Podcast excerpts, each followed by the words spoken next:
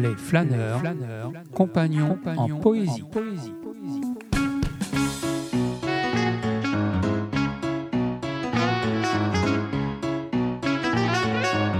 Désir de poète.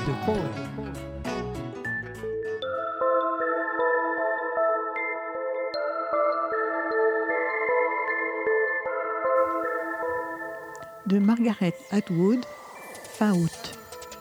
Extrait de Laisse-moi te dire, des poèmes 1964-1974, traduit de l'anglais du Canada par Christine Evin, aux éditions Bruno Doucet. C'est la fin des prunes, des nuits bleues et étirées, de la lune voilée.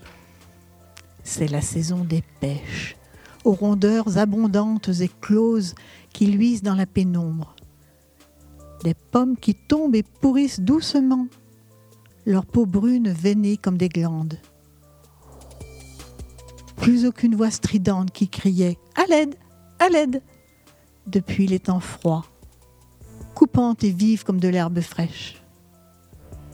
Maintenant, ce sont les criquets qui disent Allons-y, allons-y. Tapis dans l'ombre, tandis que les prunes qui dégoulinent sur la pelouse devant nos fenêtres éclatent avec un gargouillis de sirop épais, étouffé et lent.